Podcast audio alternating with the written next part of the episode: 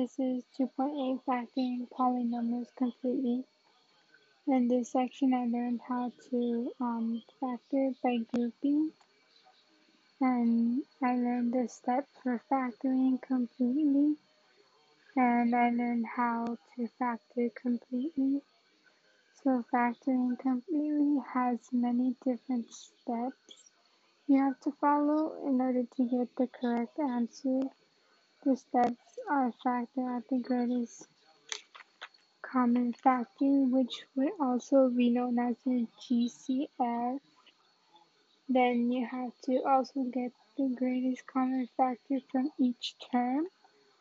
Then once you have that, the last step is to factor out the common binomial and you can do that by yeah by grouping.